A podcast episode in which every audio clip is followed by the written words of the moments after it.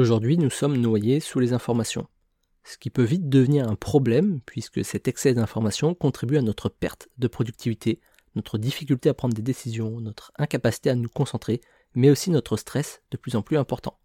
C'est donc important d'apprendre à diminuer sa consommation d'informations et opter pour des informations de qualité plutôt que de la quantité. Mais comment on fait pour filtrer ces sources d'informations ? Bien, voici 2-3 astuces qui peuvent vous y aider. D'abord, il faut être proactif dans sa consommation. La première chose à faire est de quitter le mode pilote automatique.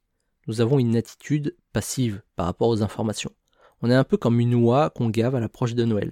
Il suffit qu'on allume la télé, qu'on ouvre Internet ou notre téléphone pour nous retrouver bombardés d'informations. Des infos qu'on consulte en pilote automatique lorsqu'on s'ennuie également. Du coup, on se retrouve à lire tout et n'importe quoi. Ensuite, il faut choisir ses sources et supprimer le bruit.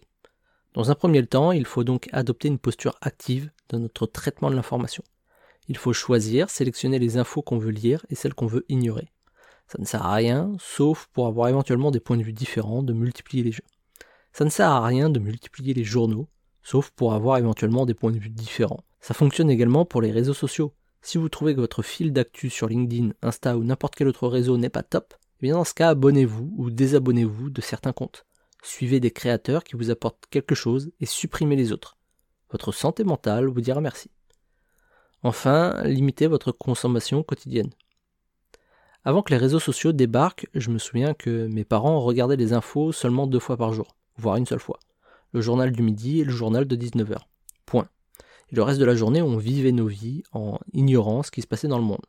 On attendait le midi ou le soir pour avoir un petit résumé. Mais aujourd'hui, on veut tout savoir en continu, sinon on a l'impression d'être largué.